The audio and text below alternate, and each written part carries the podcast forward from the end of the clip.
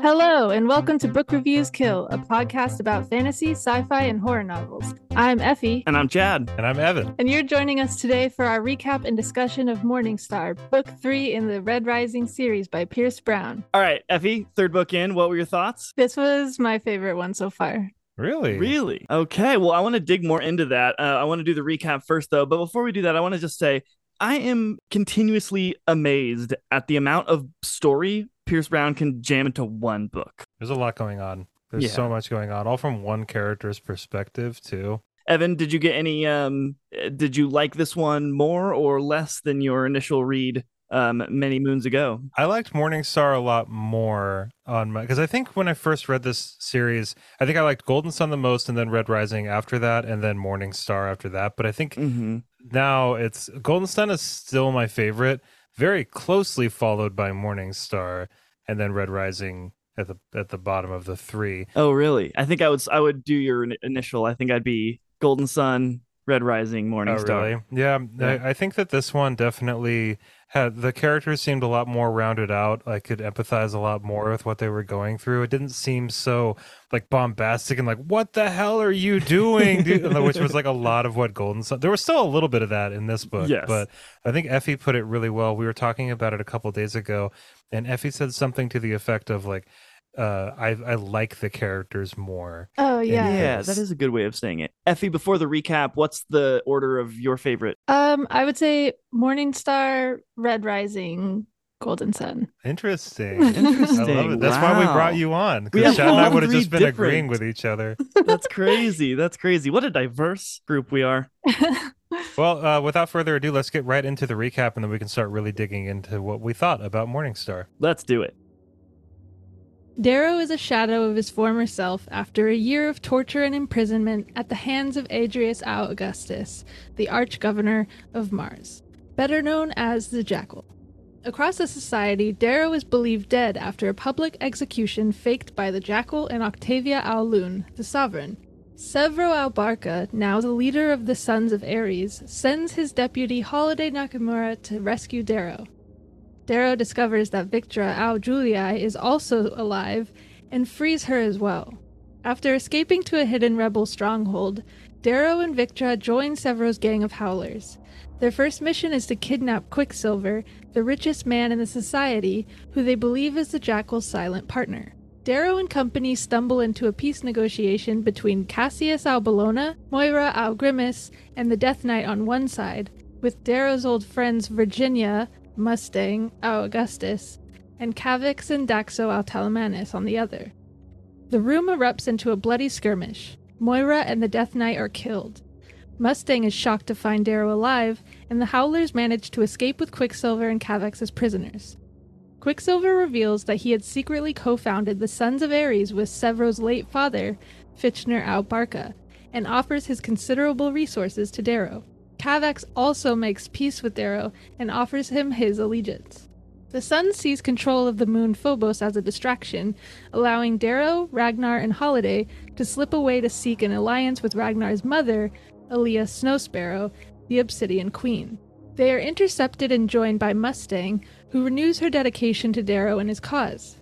They learn too late that they have been followed by an enemy ship, and both ships exchange fire and crashed into the frozen wasteland of Obsidian territory. Plagued by cannibalistic tribes of Obsidian outcasts, Darrow and his companions ambush their gold pursuers, Aja Au Grimmus and Cassius Au Bellona. Darrow and Mustang neutralize Cassius, but Ragnar is mortally wounded by Aja before she escapes. Ragnar's sister, Sefi, arrives in time to be reunited with him, only to watch him die.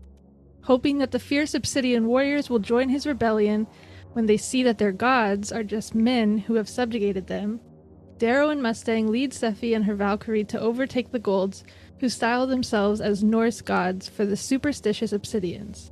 Elias still refuses to follow Darrow's cause and denounces his group as heretics, so Sefi kills her mother and the remaining Golds. Sefi becomes queen and manages to rally all of the Obsidian tribes to join Darrow's crusade, leaving the polar region for the Sons of Ares stronghold with a wounded Cassius in tow. Cassius reveals that the Sovereign's secret stockpile of nuclear weapons has been stolen, likely by the Jackal. Darrow and Mustang seek an alliance with the Moon Lords of Jupiter, who are led by the self declared sovereign of the Outer Rim, Romulus Au Raa. Darrow's former friend Roque Au Fabii is also there, in his position as the Imperator of Octavia Au Lune's Sword Armada, to negotiate a truce with the Moon Lords. Darrow secures their support against Octavia when he manipulates Roque into confirming that she possesses planet destroying atomic weapons to use against them if necessary. Darrow's forces are joined by those of the Moon Lords against Roque's Sword Armada and the fleet of Victra's brutal sister, Antonia aus Julii. Using a tactical ruse, Darrow, along with Sefi's Obsidians, board Roque's flagship, they overtake the ship, and the proud Roque, refusing to surrender, commits suicide. Antonia flees, but is soon captured by Victra. After the battle, Sefi and her Obsidians instigate a riot among the Sons of Ares to execute their gold prisoners, having been enraged by the savagery of the Jackal. Sevro proves their hypocrisy in dramatic fashion by first hanging Cassius for killing Fitchner, and then hanging himself for his own multiple murders committed. Astonished, Sefi cuts them both down before they die, and Sevro makes peace with the Obsidians. Then Sevro and Victra are married in, a, in the week thereafter. Darrow's Red Armada arrives at Luna to attack the Sovereign. Darrow, Sevro, and Mustang release Cassius, who swears to distance himself from the war until he suddenly grabs Sevro's Scorcher and shoots him to death. Cassius stuns Darrow and Mustang, sets Antonia free, and the duo take Darrow, Mustang, and Sevro's body with them to deliver to the Sovereign. They meet the Jackal, who coerces Cassius to sever Darrow's hand, and Octavia orders Aja to execute Antonia for her dishonorable conduct during the battle with the Moon Lords. Then she sentences Darrow to death in a live telecast. Cassius, however, kills the Sovereign's Praetorian guards and releases Darrow and Mustang. Darrow fatally stabs Octavia and incapacitates the jackal. While Cassius and Mustang face Aja, Darrow revives the sedated Sevro. Aja is slain under their combined efforts. Then, the jackal instructs Darrow to commit suicide under threat of detonating the nuclear bombs he has placed across Luna. Darrow then tears out the jackal's tongue, while Mustang and Lysander direct both the Loyalists and the Rising fleets to fire upon the jackal's flagship, which was firing the nukes.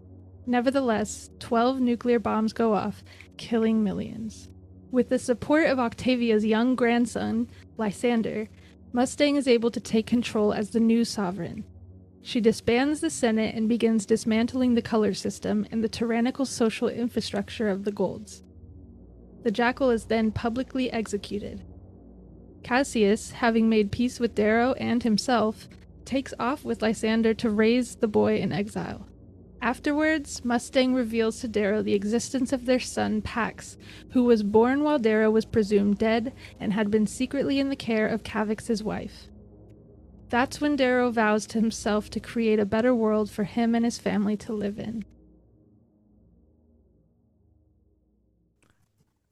Okay, so I just want to say for the record, um, at the end of this book, I had already read Morningstar, but I forgot exactly what the chain of events at the very end was. Mm. So what happened is I was reading it, and then Cassius shot Sevro six times in the chest. Six times, Pierce Brown. Six times. And then and then I called Effy immediately, and I was like, yeah.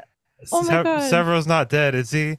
And the, but like because you couldn't remember? I felt so, i couldn't so... remember. I felt oh, and i oh, just i couldn't even i was just like i have to know this exact instance because i know pierce brown he's not just going to be like ta-da he's fine you know he's going to drag it out and make me feel terrible for like four chapters you know but which is exactly really what he that. does i mean he kind of did that well, like, yeah but they didn't really make a big enough deal about it because i couldn't remember either but then in the fallen they just kind of moved past it as a group pretty quickly and i was like okay something's up here I did notice. So I've I've noticed something with Pierce Brown, and please correct me, Effy or Chad, if you think I'm wrong about this. But I've kind of noticed that when when a plan is about to go hmm. absolutely bonkers, Pierce Brown kind of like reels in Darrow's more kind of um like opinionated thoughts and feel you know what I mean? Like he kind of makes everything a little bit more objective and it's just yeah. like Darrow's just like literally saying all the things that are happening instead of saying what he thinks about them. And so I've kind of that's how I kind of knew like okay, something else is really up here because Darrow isn't like ah Cassius, you bastard, you killed my best friend. It was right, like, right after agreeing that Yeah. we, you were gonna just distance Yeah. yourself. He, I really do like his. I think I agree with everything you just said, but I really do like his um kind of habit of not telling us the plan, even though everyone else knows the plan that's on the good good guy's side. So we kind of get to experience the surprise as the enemy experiences it, and I think it's like a far more intriguing, like interesting, captivating way to tell a story.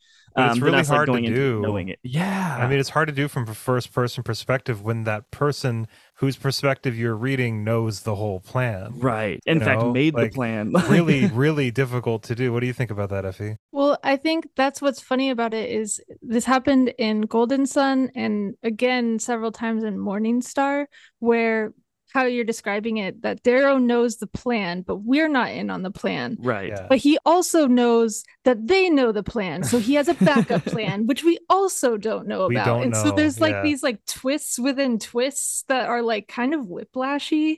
That's a good way of putting it, actually, and and and and in in what is my opinion an experience or an enjoyable way, but uh, I could see it being a little abrasive. Okay, Effy, as I said, I was going to begin every episode this way. I'm going to um, capitalize on your emotions, but do not feel that I am slighting them because I was crying a few times during this book. But I want to know: Did you cry, and if so, when? And then if you didn't, what at least was like the lowest, most emotional point for you? And what would make you cry? And what would For- make you for cry, God's you heartless sake. beast? No, I. It's funny because I didn't cry at all during Golden Son. I don't Right, think I I, can remember that. remember. Even though you pointed out, you were like, not even with Victra, I and I, had, was like, like, three oh or four. shit, that was horrible. no, um, for for Morningstar, I only cried once, and it was when Ragnar died. yeah, I mean That Absolutely. I was think it like got all the of us. most brutal. Yeah, Ragnar taking the the blade out of his hands and grabbing his sister's hand and saying "Live Oh. for more." Like, man, oh, ah, it was just like sad 'cause he died. It was meaningful, and the guy like still went out with a smile on his chest, being like, "For Valhalla, for my friends." You're just like, man, Go Oh ahead. my god. I, well, I just I was mad at Pierce Brown for first he killed Pax, who was like mini Ragnar, right? Yeah, and then he killed Ragnar. like what the fuck? I don't think he needed to kill Ragnar. I don't know. No, he like didn't. that, that was that was a lot. That was excessive. 'Cause Yeah, Ragnar Ragnar believed in this rebellion and this cause more than most people involved and he like understood it better than a lot of people. He was like the heart of it besides darrow. Everyone Right. looked to ragnar. Like it was it was depressing once he was dead. I think it's silly that Ragnar fought. I mean, maybe it was just the blocking of that scene and kind of what was necessary, but Ragnar fighting Aja, no, that was never going to work. Like, Ragnar's way too big. Like, he's too slow. Like, Aja right. is You like, can't put the brawler against this fast, dexterous one. It's like, no, no. And it, it was just like Ragnar totally could have taken Cassius, I think. oh Yep. definitely Yeah. And so cassius would have actually died and, Yeah. and Darrow and Mustang probably could have taken Aja. So, Mhm. well i don't know you don't think so? I bet they could have. i mean knowing the way that aja finally does die it took four people It did. Death by a thousand she's cuts. a beastie. I mean, that's Yeah. what uh, her trainer, because her and Darrow share, shared the uh, Lauren. the trainer, Lauren. Yeah, thank you. Is it Lauren or Lauren? Lauren. Lord. Lau- Lauren. Um, they shared Lauren, the trainer, and uh, with uh, one piece of advice he said was like, never fight Aja.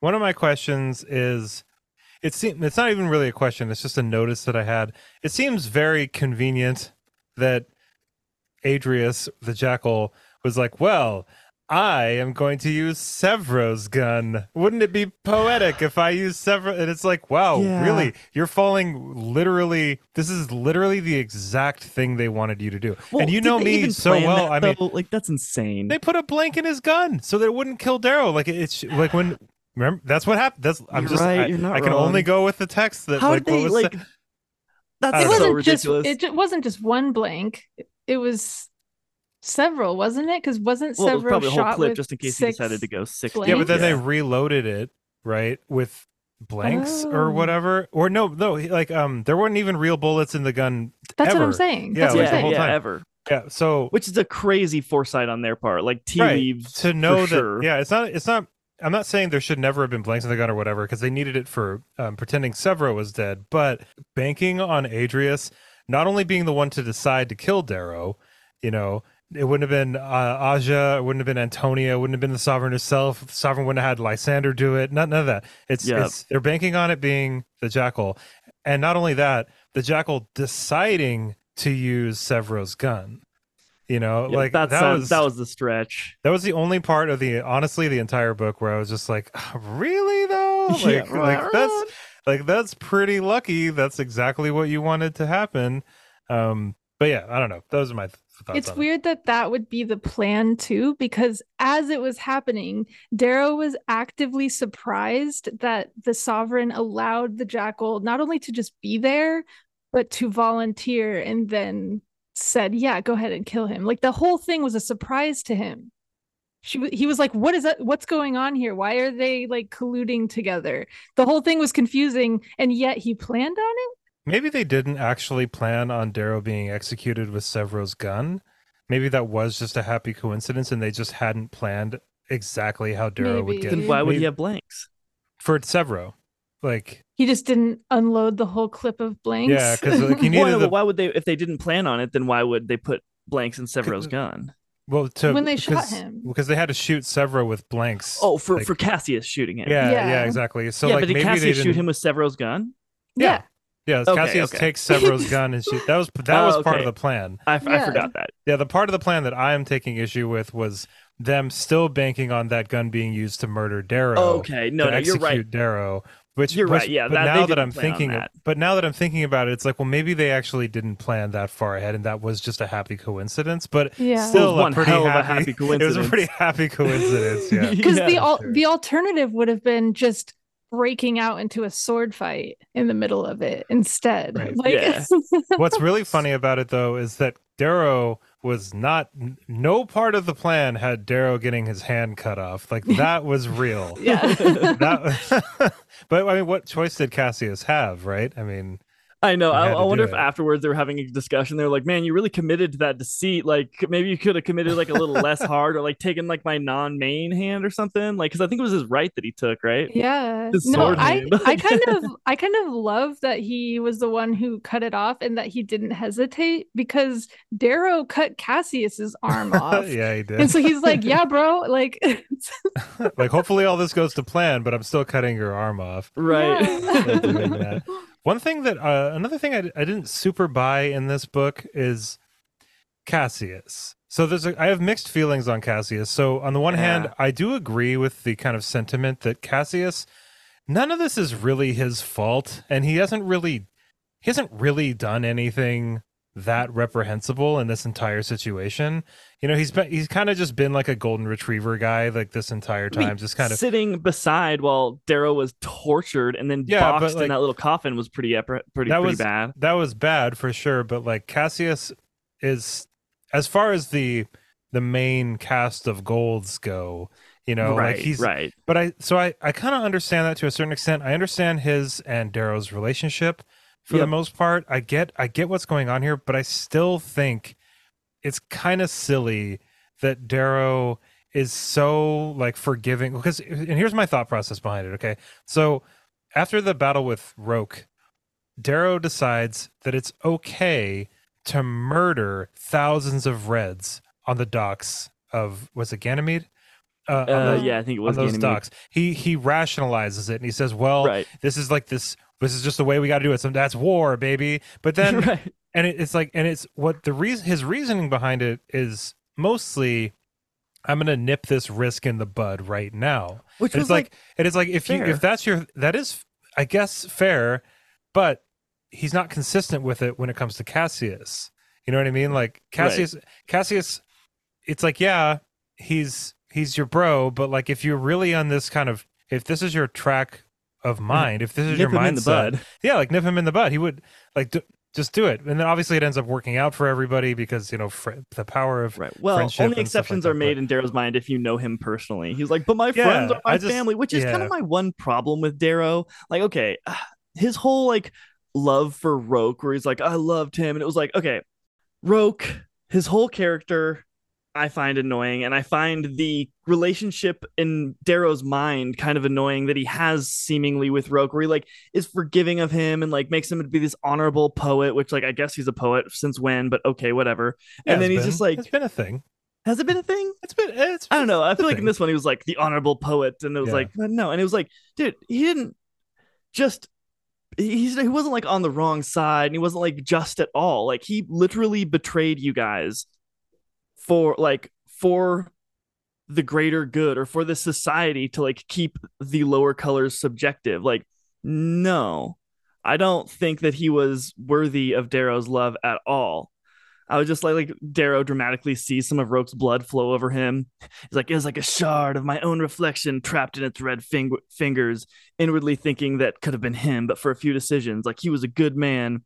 Oh, a, a man who like had to die, even though I loved him. And it was like, dude, no, this a hole, like for everyone else, no. He like sweats blood for them.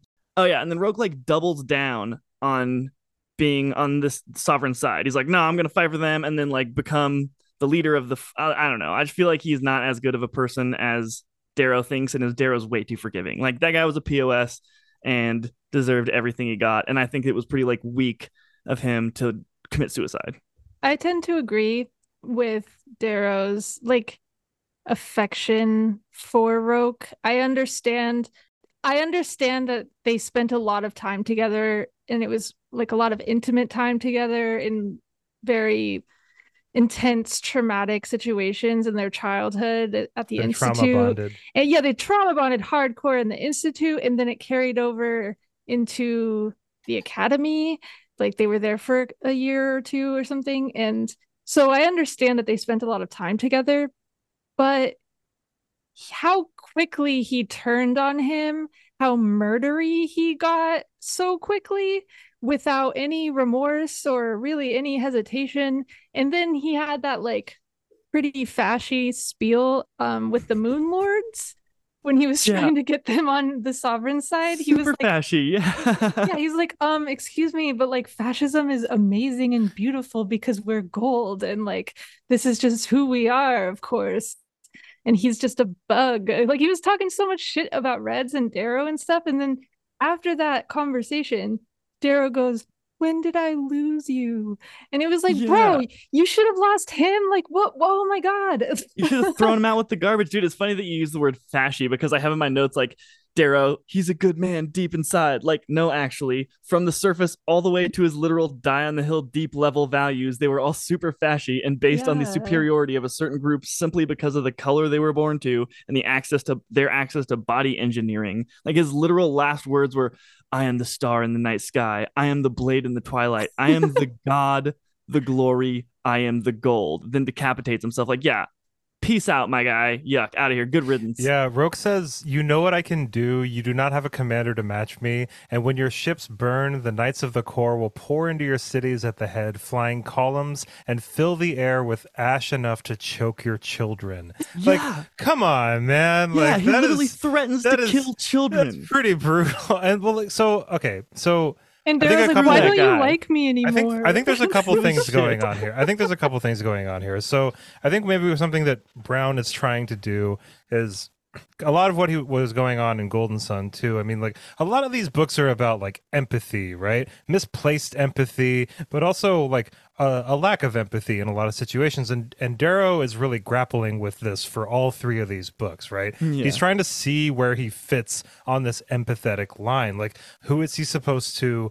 Um, you know feel for who is he supposed to hate like to what degree is he supposed to hate what is he supposed to do with that hatred you know there's a lot of really confusing feelings going on here but i th- i think that's what's trying to be shown here i do think it fumbles like a little bit just because of how hardcore roque is like roque is showing absolutely zero remorse here and i think that i what's trying to be done which I think is kind of succeeding, but basically, um, the idea is that Roque is. Hang on, there's there's a real irony here because Roque says of Darrow, Darrow is on, only who he is because of who is around him, right? And that's I think meant to be kind of like a jab at Darrow, but it's kind of ironic too because Roque is only who he is because of the society that's shaped him this way. Right. And I, and, and Darrow's trying to look at it through that prism, Which you you, know, can't even like- overcome. right? But it, it kind of begs the question, like, um, is there a point of no return for somebody that you love when their ideals are such the opposite of yours? You know, and it's like, yeah, if he's talking about killing babies, maybe. You know, like, may, like I don't know how bad you're really Kind of supposed to feel about that. it kind of brings me back to um, in book two when Lorn and Darrow kind of had their um, showdown where um, who did Lorn kill? That Darrow was like, no, he could have been uh, Tactus. Tactus, yeah. And then at the end, Lorne was like, you know what? I was wrong. People can change. And then he's kind of proven right the next scene where Roque and the Jackal like betray them and take over. It's like some people can't be can't come back from the edge, you know? And so that it was kind of reminiscent of that whole theme of like, yes, most people can change, but like some can't, you know? Yeah. I don't know. That was um that was a lot. That was a really intense scene, you know, like Roque taking his own life because it, it just shows even more how really dedicated he was. Because Tactus was like, Oh, you're gonna forgive me? Then I can totally hang all this up. And even to a lesser extent, Thistle, uh, when before she's killed by Antonia, which we're definitely gonna Oh, get to, by the way. We have to get to that part. But you know, um, there are, and I think that's probably another thing that's giving Darrow pause is that he's seen Golds kind of like go back on this and reach an empathetic spot and change their minds about certain things, and he still is holding out hope for Roque, but Roque is far gone. Like Roque Yeah, is man. Roque is Like, deep Roque- in here. Roque was first to talk smack when he had um the head of what's his face revealed to him at the end of book two. Oh, Um, Fitchner. Fitchner. Yeah. Fitchner. Yeah, Yeah, he, he- was, and he was like, uh, like He was just your holding red mist it. is revealed. He he said something super racist to him, and then like revealed the head, and it was like, no, at that point, there's no like coming back. Like, no, man. Yeah, Roque Roque talking with um Romulus and Darrow. I was kind of annoyed with Roque, you know, because and I think we're supposed to be obviously, but it's just his whole attitude is just like, man, come on, I want to keep being an authoritarian. Like I was born for this. What the Right, hell? like, Like, but we are why is kind of gods, though. yeah, like why is everyone getting in my way? Like this sucks. This is so right. lame. And Darrow, it's your you know? fault that um, oh gosh, I can't remember her name. His Mm, who died that in the beginning of that book that was she was um they were they were into each other Quinn?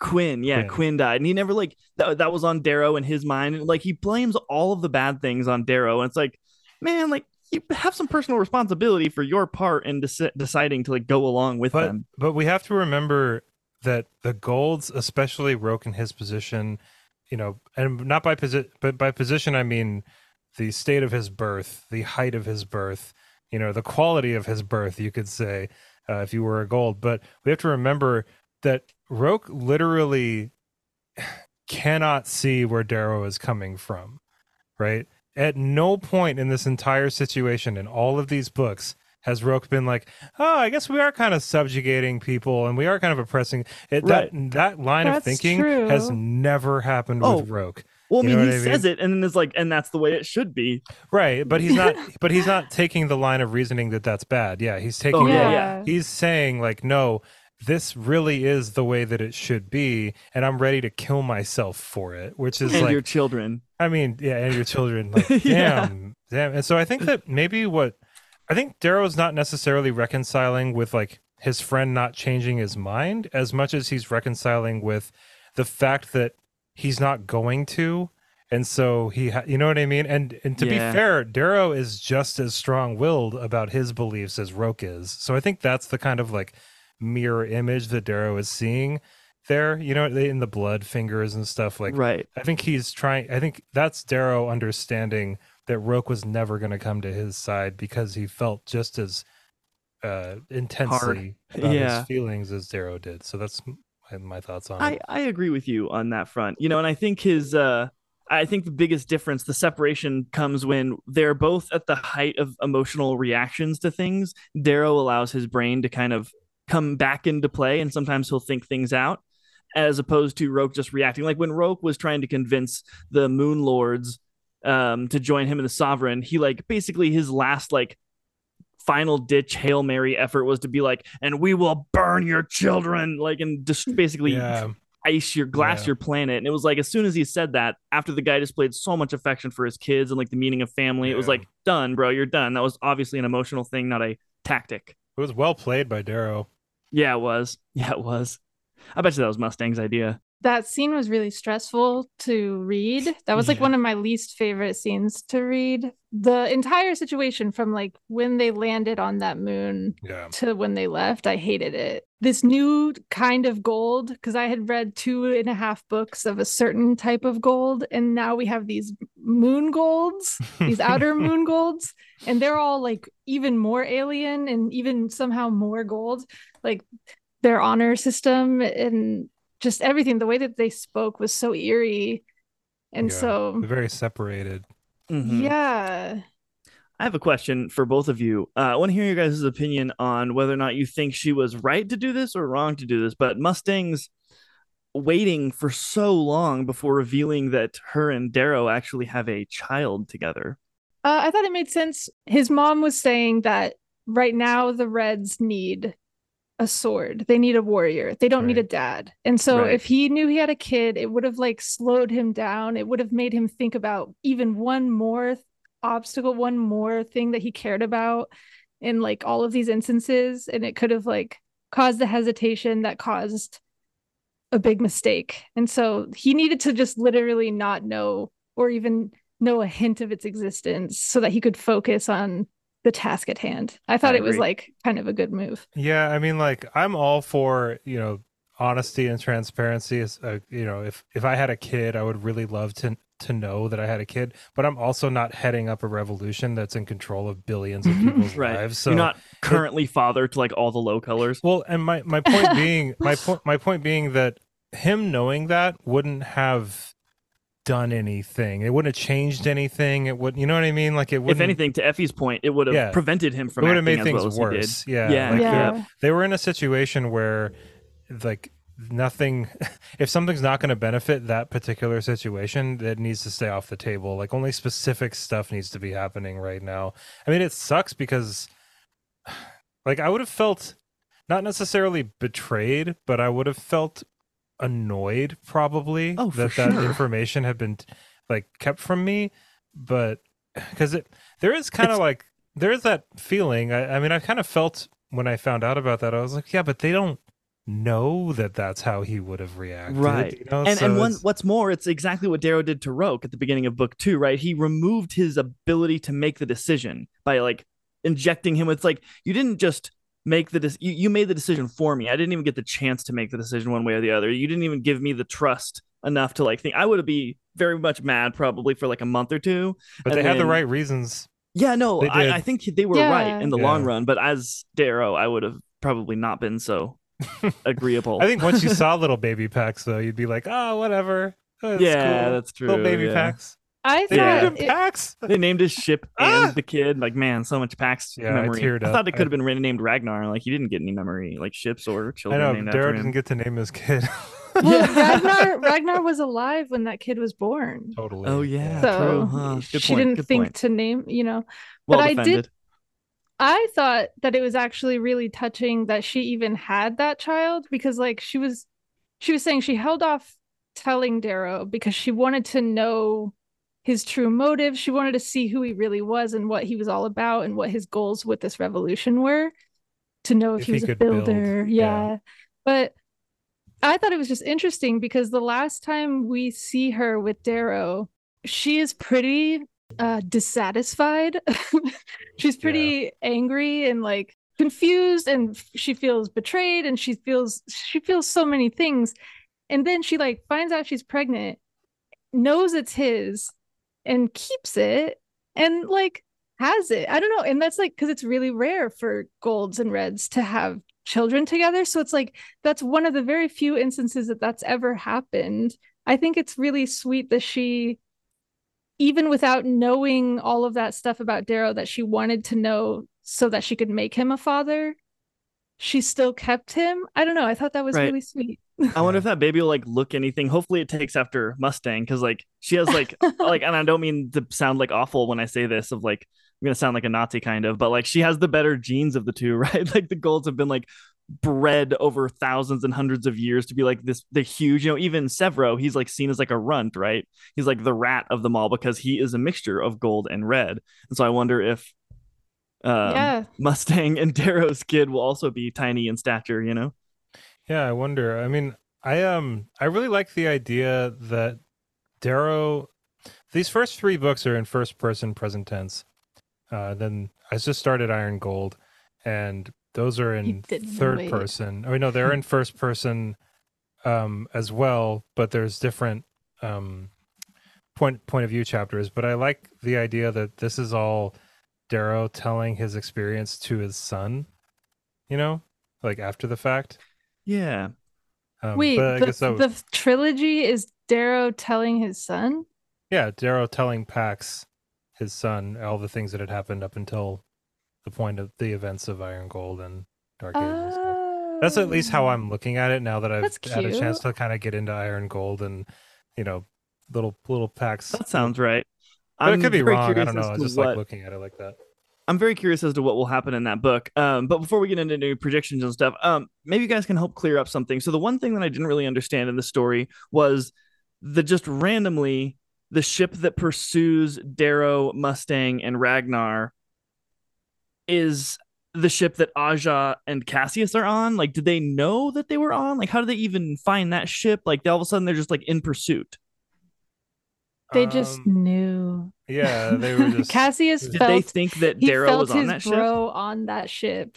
yeah, bro connection. Bro- bro He's like next my time, yeah. bro is on that ship right now. there is a reason for it. I can't remember exactly specifically what it was. Um, but I did think it was funny that like they both they both shot each other just enough to damage each other to f- like land in the snow, like crash land in the snow. Uh, like one didn't Yeah. blow up, but there's like ships constantly blowing up all the time. It's but, like, every time that he comes into a meeting, it's like, oh, Cassius and Mustang. Like, oh, there's a ship pursuing up Cassius and Aj. It's like, oh, that's a lot of coincidences, you know. No, I was I was just waiting for them to kiss finally. Darrow and Cassius. Like yeah. the- the- the was romantic gonna say when tension- Darrow did that to Mustang, I was so stoked, but then yeah, you went a different direction. the the, Uh, the sexual tension between Cassius and Darrow over the last three Oh my god. Like for real though. insane. You know, I would have never th- thought to put it in those words, but now that you say it, you are 100% right. There is absolutely some sexual tension between Yeah, those two. No, the way that they had a very intimate firelight drink Romance. together, yeah. even though they were like, I hate you. Yeah. I hate you too. But then they sat there and reminisced and like was like, I love you, bro. I love you too. yeah, dude.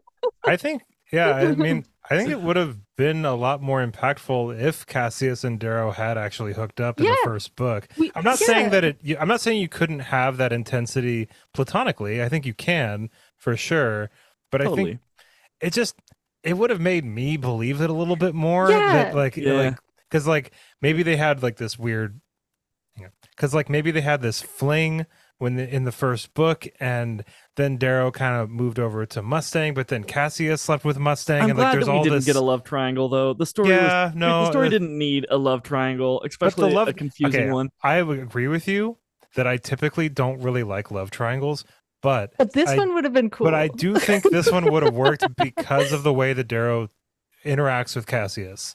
You know what I mean? Like like Darrow treats Cassius like he can't live without him. Oh yeah, he's his like- ex lover for sure. yeah, yeah. And Yeah. so I think that it and how much and how Well, you're much they wrong. hate each other. Like the intensity with which they hate each other sometimes is a little too much for I- like I the, mean- the what's Like caused ex-lovers. it. I don't want to discount. I don't want to discount how powerful a platonic friendship can be. Obviously, Yeah. that's Sure. a thing. for But sure. I, but I still, I also think Darrow and Roque should have hooked up too.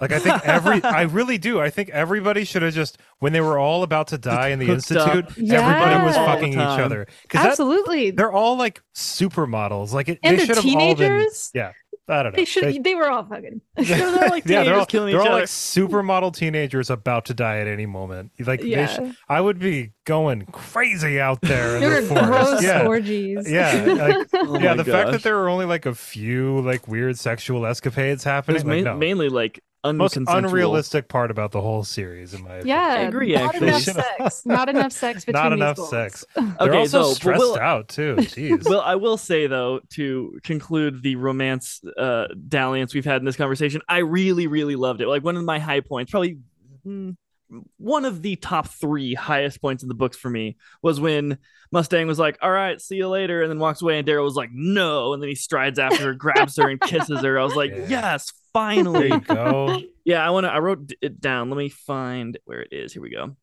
Mustang says goodbye to him and be careful, and then is like, "What's the point of all this if you die on me?" And then Darrow runs after her, spins her around, and kisses her. The exact quote is, "Not a delicate kiss, but a hungry one, where I grab her head and feel the woman beneath the weight of duty." I was like, "Yeah, Beneath the weight of duty. Yeah, feel that woman beneath the weight of duty, Darrow. um, speaking of relationships, is it just me or did Sevro and Victra just kind of fall out of the sky? I'm so I, glad you brought that up. Really? So Okay, yeah. 'cause I, yeah, I'm fine with it. I don't it think was it's slowly well done, but like was it was though? weird. Like, Was did it I miss though? something? No, I No. felt the exact same way. I was like weirded out when it started happening, and then No, I was like, "That's gonna stop beginning. happening, right?" And then I thought got, Sevro like, liked Quinn. Yeah, He did, but he and him and Victra have always been like, "What up? What up?" Like always like looking at each other sideways. She always. I mean, they are both- goblin. They- They're both goblinish. you yeah, know? but she flirts Victra's- by punching. She makes fun of you. That's how she makes. That's how she flirts. You know. I think So it makes sense. It just wasn't. Yeah, her love language is insulting. yeah. So you it's know, when she walks up and like So, hits you on the playground, that's I how you know guess when she's into you.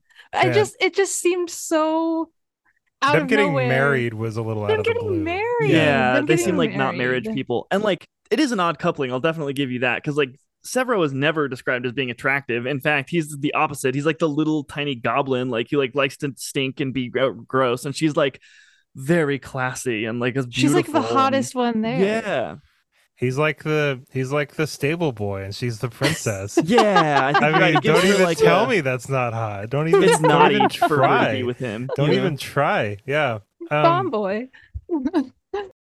one thing I really love about Pierce Brown is his usage of curse words in Hmm. the most strategic places. And my favorite in this entire book was when Sevro wakes up and just yells the word fuck, and then that's the end of the chapter. Yeah. Wow. Like, "Fuck." it's just like fuck. And, and it was just like it was I was listening to it on audiobook and the way that Tim Gerard Reynolds narrated it and the way that it just like it Oh, just man. wraps up that whole chapter and then starts an, and you're so there's so many emotions going on because you're like Sevro's alive. Oh my god. And you're like fuck. And he's like fuck. And then the, and then the chapter e- ends and it's just it's just more chaos after that. I just I think that um you know because curse words in books is it's difficult right? Like it's you don't want to use too many but you also don't want to like never use them because that's not really how people in this situation would talk you know like people would even if it's made up curse words even like brandon sanderson like makes up his own curse words and uses Totally. them to, from time Oh to my time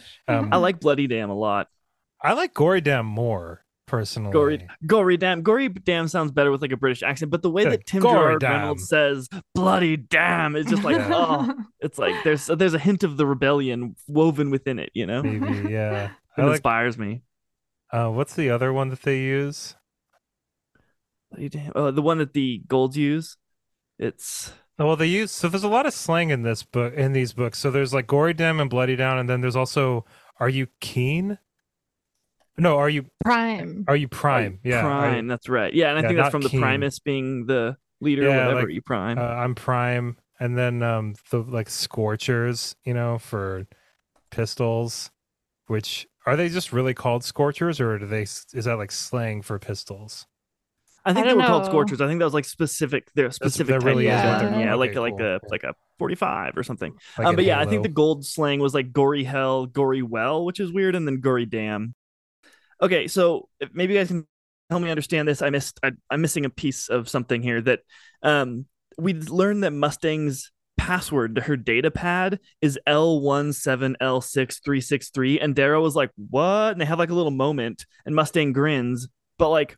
I that that is meaningless to me, and like I tried converting it to leet, which is like the video game language using numbers as letters, but like it didn't make any sense then. So like, do you guys know the si- significance of that string of numbers and letters? No, I all I think I just skipped right over that. And was she just like and he like that looks at her in surprise and she grins they have a moment about it Yeah, Yeah. usually if there's three of us, we can figure something out. But I I Oh think my know, that god, was like, every to one of Google us. it? We I'm gonna missed- Google it All right of now. us missed that. Yeah. No, yeah, I like I read it. I remember being like, "What does that mean?" But I wasn't like, curious "Whatever." enough to like look it up. Yeah, Yeah, just like totally. whatever. Maybe it's something from the institute. Probably Yeah, I would imagine it's probably something from the institute. because that those were the good old days. oh Yeah. it's his name from the mines they're What named the numbers and it's his family's number name Oh, wow wow. I would not have Weird. remembered that. That's actually weird. that's so impressive that she was able to remember his oh she probably looked it up maybe but yeah that's that was So his cringy. designation It's for darrow so it was That's his name cringy, in like thoughtful. it was his number can you imagine though if like Effy's you like, learned that like your wife's wow. password was like the number that you had like etched on your arm in the Jew camp. Like that would I've been like, no, like I don't want to remember any part of that. Why are you using that as your password? That's so Yeah. messed up. I It's love so you. sweet. Yeah, it's not sweet at all. It's like reminding me of my worst time in my life where I was literally not even recognized for my name. Not even human. yeah. That's what you chose to remember? Um, one of the questions that I had was, what was the most surprising slash interesting plot twist for you, and what was the least effective plot twist for you? Uh, the least effective one for me was probably the sovereign deciding to kill Antonia. Like, I think that was meant to be kind of like this. Oh, was that They- considered a plot twist? I mean, I feel like it was for Antonia for sure. Yeah, I like You know, like, I mean, yeah, like- I'm getting sur- True. we're getting- I mean, getting a I- lot live. I don't remember expecting that at all, really, the first time I read it. I kind of remembered it this time around, but I remember being kind of surprised about it. But I was just like, wow, somebody should probably do that. You yeah, I was like somebody relieved. yeah, she was pretty terrible. Um, but I mean, like the best one, obviously. I mean, in my opinion, is Sevro not actually being. He was shot six times in the chest. You know what I mean? Like Yeah. that. Like that is definite. But there is some there is some foreshadowing to that though, because um, Mustang does like requisition some special armor, like in like a throwaway line of like one part of the book. Um, so that is like a thing. Uh, but I need to say something about Sevro's death. sure. Okay. So this is something that I was actually kind of impressed with. Is- So when Evan was at work the other day, he was listening to Morningstar. He was finishing the book. And he gets to the part where Sevro was shot six times point blank in the chest, and there's blood everywhere, and he dies. And he called me, and he sounded so upset. Evan was like, Did Sevro really die? Did you Did had he you finished the book already? And so I actually hadn't even gotten to the part where Sevro was Oh, shot. rough. When, but I when he thought you that, were. Yeah, I, I, know, thought, I know. He thought I was farther along in the book than I was. And so when Evan asked that and he sounded so upset, I got upset, but I was like, I didn't want to upset Evan. I wanted to reassure him. And so I quickly Googled it. I ruined the Because I twist needed for to- Effy. That was needed sucked, to but she know. t- decided to be the bigger person in the relationship and Yeah. cheer you up. What I must a have sounded so upset. you like- sounded so sad because Sevro's your favorite guy. He's your yeah, guy. he and is. so and so I was And like, I, couldn't need to make sure. And I and I quickly found out that he didn't actually die, and I was relieved, and you That were relieved. Some straight partner points right there. Wow. Yeah, wow, I'm impressed. What's funny Keeper. is later Keeper move.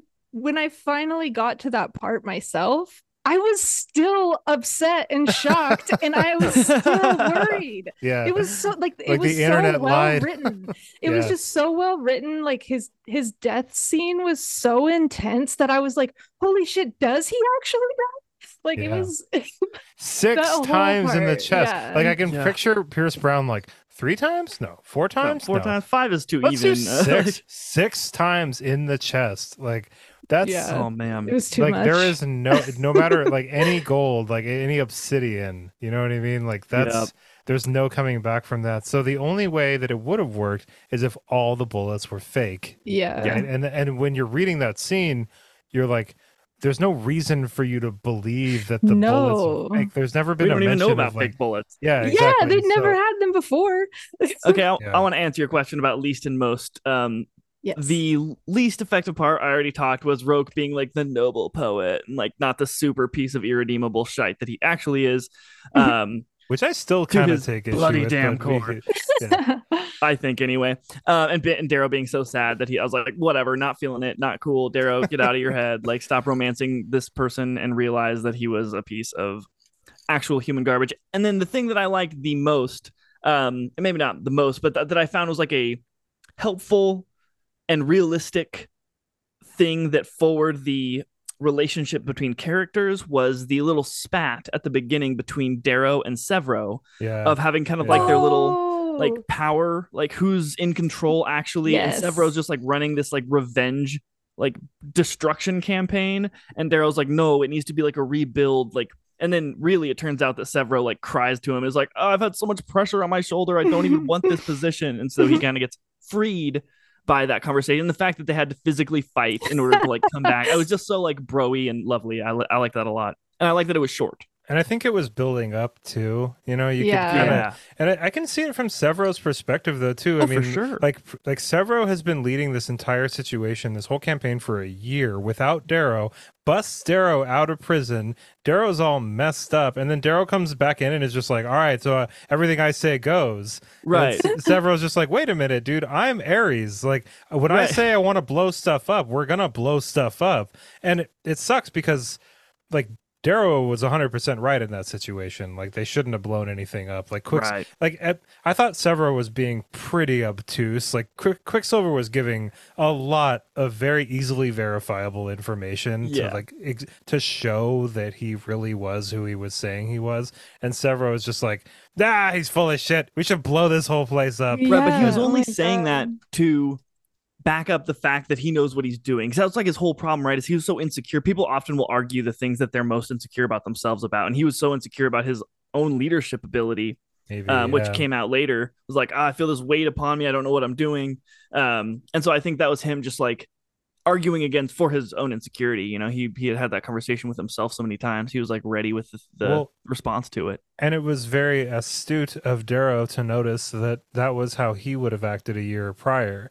You know, the way that, that Sevro was acting. And I'm not saying that like Darrow was in like a healthier mindset or anything, but I think that Darrow is better equipped at this juncture to lead this revolution because of the things that he's gone through and learned. Right. Whereas Sevro is still kind of of a one track mind the way that Darrow was in Golden Son. Because I mean, Golden Son was all about making mistakes, right? Like getting like biting off way more than you could chew. Because Darrow was then tortured for an entire year. But Right, and remembering to do things for the right purpose, I think, was Yeah. a big theme in that as Mhm. well. and it didn't make Darrow meek or anything. You know, I mean, it didn't like mess with Darrow's resolve to be tortured for a year.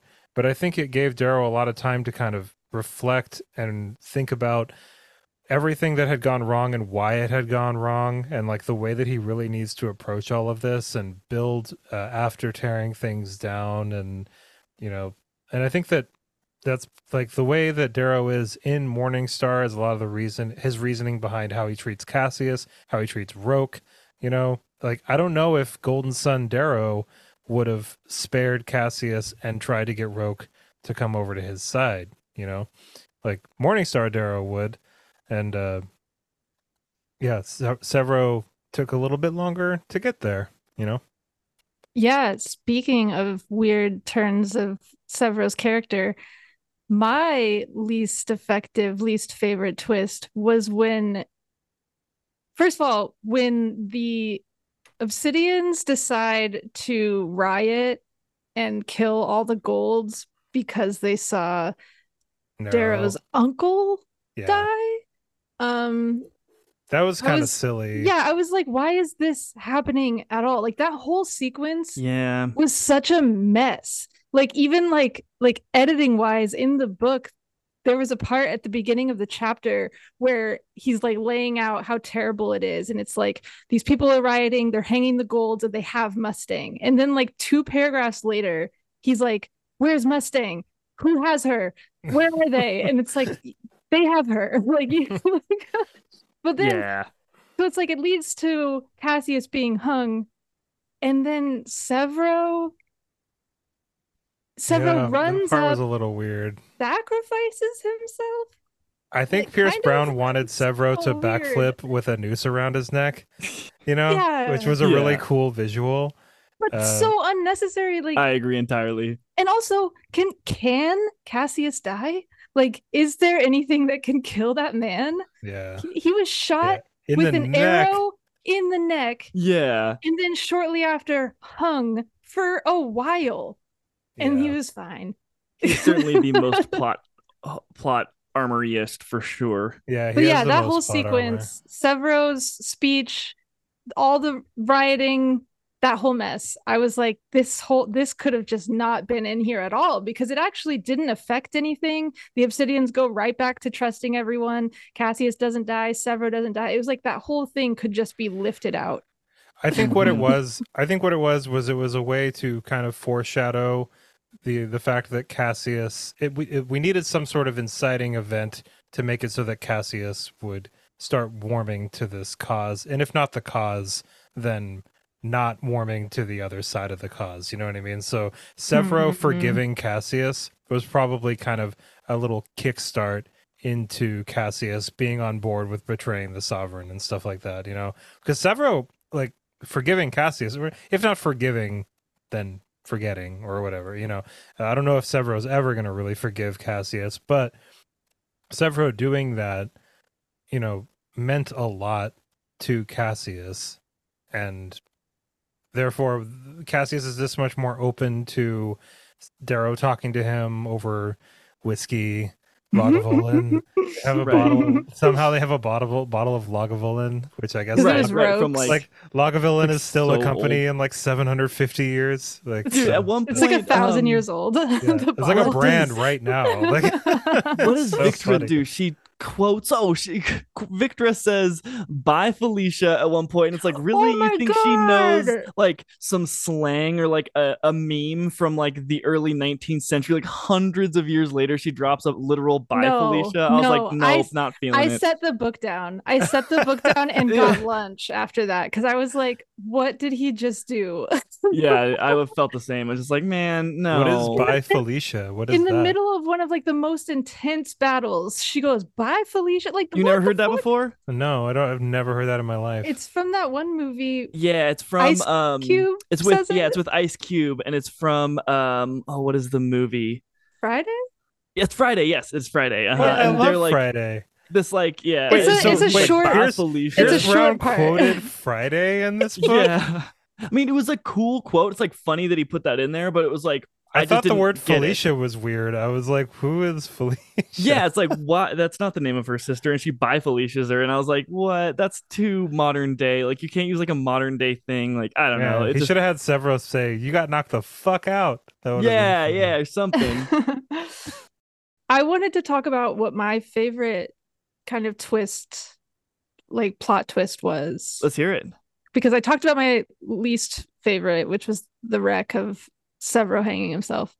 But my favorite sequence of the whole book was I mean, I hated to read that Ragnar died, but his death, it was so sad, but so beautiful yeah. and so touching. It's like the best death in the whole series. Literally, so Yeah. yeah, like, and that's how you knew he was really dying, and Yeah. and he wasn't going to come back. Is that it took forever, but then we get to we go right into meeting Sefi and the Valkyrie, and we go and meet Ragnar's mom, and that lady, that whole okay, yeah, that whole sequence with with Ragnar's mom. I'm getting chills.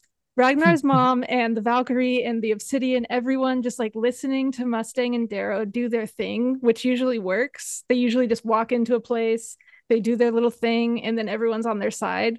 And Ragnar's mom goes, No. Yeah. Yeah. Even Not after they go sorry. kill the gods. And then and then and then an even bigger twist was Sefi just cuts her mom's head off. She said, okay, and killed her. It was so startling and so perfect. I agree. That part- beautiful. I think that the the part on the ice, with the exception of like, oh, both ships crashed, and they just happen to have all of our main characters on two. You know, like that was that was like a little weird, but like everything after that was really, really good. Like Ragnar Yeah. dying, Darrow and Mustang show up. They try their best, but no one's listening to them. And then they go murder a bunch of golds. There- There's like, here we go murdering some golds. Like, all right, just everybody hang tight. We're gonna go murder some of your gods real quick. Right. We'll come back. And then even then, uh, Alia, which is uh, Ragnar's mom, what do you think was up with that though? Like, why do you think Ali? Do you think Alia was just that? Like, I think into- Alia was a neoliberal about that. She's like, I hear you, I hear what you're saying, but it would actually be better for me if we didn't. Yes, that, that's the reason. Yeah, she says like their rulership, they're the ones who put me in power. Yeah. So I stay in power yeah. if I Yeah. keep under their regime. Yeah, she's like, yeah, it's super cringe that what they're doing to us, but also like I have it pretty good. Yeah, yeah, yeah, exactly. She was at the top, so like, Yeah. you know. So, what do you think made Sefi chop her mom's head off? Do you think it was seeing Ragnar die? and that they had been lied to, and that her mom knew. Yeah, And it was was yeah, okay that with was- it? Yeah, it was the totally. Like, betrayal bitch, no. and knowing that like in order for the people to be freed, that Yeah. like th- that's what needed to happen, and also just like the way that their society works, and also that the mom had gone once again a person who is beyond redemption. She's never going to come back, and this is what needs to happen so the Even um, Ragnar knew. Obsidians can move Like forward. beautiful, big-hearted Ragnar was like, "You got to kill my mom." Yeah, Yeah, she's yeah. not going to listen to you. you got to kill my mom. kind of in connection with Sefi, but not totally in connection with Sefi. Um, the part where Darrow blows up the docks on Ganymede, I mm-hmm. kind of want to talk about that. I know that I already kind of touched on that a little bit, but first of all, uh, since we were already talking about Sefi, I really liked that Brown showed Sefi's reaction to it. That was a really smart thing to do because Sefi has seen some shit. Like Sefi has seen so much death and destruction, but nothing on this scale. Like this was outrageous the amount of people that Darrow just murdered, right? and I mean, really though. But like uh I wanted to ask you guys though, do you think it was a good idea like objectively for Darrow to do that? With the way that everything was laid out, do you think it was smart of him to take that? Objectively, yes. Okay, I disagree, but I want to hear your like for for the strategy what he he was making a pact with the devil when he made the pact with what was his name Ra- romulus Romulus. romulus um in order to use romulus's army in order to this fleet to take out the sovereign's fleet because he knew that his he basically the deal that they made was like we'll overthrow the inner world but you guys get the outer plan Yeah. is to like still rule and do your own thing and he knew that if he if he allowed them to continue, they would be armed and ready. They would be his next enemy. So he was just getting ahead of it and being like, if I do this, it'll weaken them to the point of them not being able to resist. And he was basically neutering a a huge barrier between him and his ultimate success right away. Um, by doing a brutal thing, you know, it's like one of those sacrifice a hundred to save a thousand sort of questions that like only kings can really contend with. But uh, you know, I, I don't know if morally if it was the right move, but um, strategically it certainly was. So I kind of disagree. I, I really see where you're where you're coming from, and maybe it'll prove to have been a really good idea on Darrow's part. But I think that he's really discounting the Gold's respect for force. You know, like really, because if Darrow won against Roque with sheer numbers and strategy, like I just don't. He didn't. He was using Romulus, and his I agree, but they still won the battle, right? I mean, yeah. like, but I, I bet just- you, I bet you I don't think it was set up- would see him as like weak or something when he took over the sovereign and jump in and take him with their power. He needed them neutered. Maybe I think that Romulus would have been such a good ally if Darrow, because like I think taking the chance that Romulus finds out that it was actually Darrow, you know what I mean? Like, is more dangerous than. Uh, well, he did know even. No, yeah, he knew. oh He no, you're totally right. He, He really did. Yeah, he did. They, during that conversation, it Yeah, was one of no, I forgot about that. You're he right. was they like, both knew. So, which to your point, you know, you might be kind of right there, but I don't think that Romulus was ever going to be like the Telemanuses, where he could be like converted to the greater idea of it all. No. Like he was, he had his own like sense of honor and righteousness about like how he raised his family, which we kind of resonated with. But at the end of the day, he was still a gory damn gold who believed that he should be ruling the lower colors, and he was going to need to be put down in order for the Yeah, no, he Um, was literally yeah, I using. think I'm an, I he was agree with you using the guys, yeah. rising t- to help his own shit. Yeah, yeah. And so then he would have just wiped them out later. No, I think so, I yeah. agree. Yeah, I was a little on the fence about it, but I think I agree with you. I mean, it's But still I, I don't know if I agree with. Sorry, sorry. I, I don't know if I agree with Darrow's decision to kill everyone on the docks. That was rough, man. Like yeah. killing so yeah, and that's why before I said like he seems so ready to kill countless like low colors, but when it comes to Cassius, you know, like it's For like yeah. real. like, Oh, you if you see a know Darrow, threat, that's the place to be. I know, yeah, yeah. If you're buddies with, if you have ever been in the same campfire light as Darrow, if you've ever thrown spears at fish with Darrow, you know, Right. Totally Right. should have hooked up with him a million times with Darrow. yeah, I don't know, yeah, yeah. One thing I do want to ask you guys about was do you think that um you know th- there was an interesting thing that Romulus, yeah, Romulus says that is like in their culture, he doesn't let their children watch the Hollows, which is basically their version of TV before 12, as why should they be allowed to listen to the opinions of others before they have made opinions of their own? Do you guys Yeah. think that's a smart way to raise a child, allowing their mind room to form their own opinions based off their own observations and studies, than to hear others um, that might flavor their own formation of opinions, but also the doing so leaves them ignorant of current events and cultural memes and ideas? Um, Thoughts? I don't. I mean, I think I agree mostly with the sentiment. Um, I would say I'd like I don't have kids. Like I wouldn't Right. if I had kids, they wouldn't be watching network news stations at like 11 years old. You know, like because I don't even watch that shit. No. but but like. But I, I think um, the sentiment is pretty cool. Like, you know, why let their opinions be informed when they haven't even gotten to an age where they can form them Yeah, I agree. themselves? Uh, but like, I don't know. It's kind of ironic because like you're the one saying that. You know what I mean? Right. So you like you're kind of doing that. yeah, he's the one forming their yeah. opinions. But like, Right, I which, mean, I mean, some, you know, it's but the prerogative somebody of a has parent. To. Yeah, exactly. Like it's like someone's going to, so it should probably Yeah. be. Uh, Yeah. I think that's probably a a safe bet. I mean, I think that our news is probably a little a little bit more chaotic. and not just news, but like the entertainment media too. He was saying all right. of That's what it. he says. Yeah. Yeah. Yeah. Um, I think I would still like. I mean, obviously, none of us are parents. Um, and if you're a parent listening right now, then please excuse our ignorance. But like, I mean, I would say letting kids watch like a certain amount of TV kind of makes sense in like a social aspect. You know what I mean? Just like kids going to public school and like kind of like getting a feel for like the cadence of conversation and like what we socially accept and don't and right. stuff like that. But I like mean, I- Romulus, I'd- I'd want to control it. Right. Yeah. I think. Um. Yeah. I don't know. I'm not a parent, so it's like really difficult for me to answer that question. like, Yeah. I have no idea.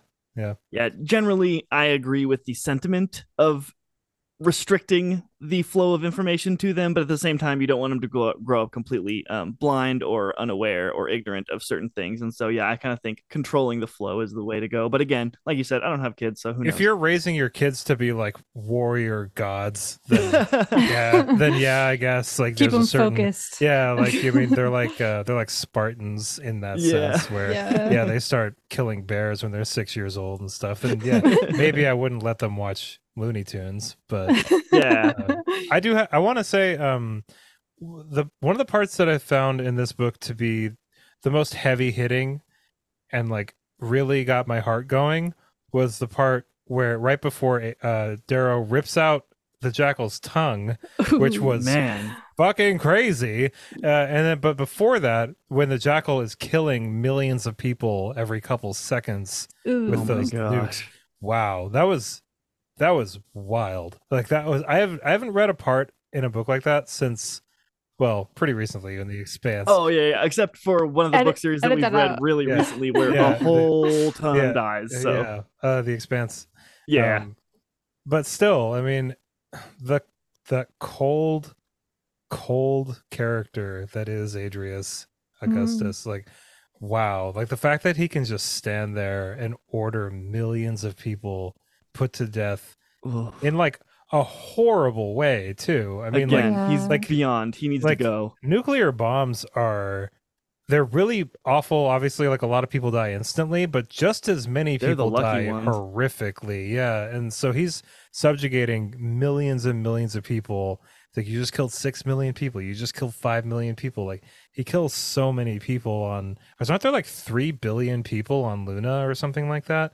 Like some I think so, ridiculous yeah. It was basically just like a, a, a pissy fit that he's throwing. Yeah, exactly. And it was it was alluded to no and it was foreshadowed earlier in the book the idea that Adrius, you know, like he couldn't get his dad's love, so he killed his mm-hmm. dad, you know? And then it's like they were really worried about him having nukes because it's like if he can't get things exactly the way he wants, he's going to start nuking people. That's exactly what he did. Yeah. It's So horrible. I'm so Yeah, glad he- that guy got his tongue ripped out. Yeah. yeah. And But- then killed But shortly after. but Mustang grabs his feet at the end too. Yes, Which I which, thought was, was a- good. Really cool touch. Yeah. yeah. because Yeah. without that i thought it was getting a little bit like oh, okay guys let's like let's be the bigger person here We are, we're like dismembering this person you know no it felt really good it felt really good but so at the same many time we don't want Be to the like bigger person. yeah, we want to be Yeah. the bigger person and not begin our taking over with like cool now let's do the exact same thing that they did to us to them because they deserve it which certainly they do but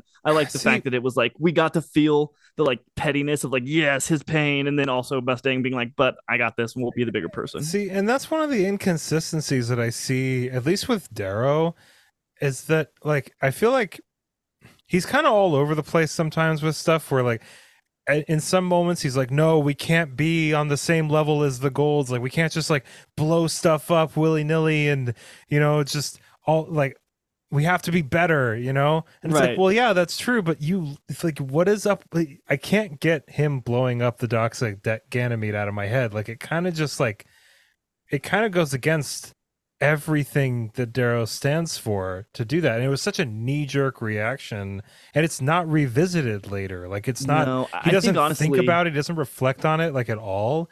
Ugh, I don't know.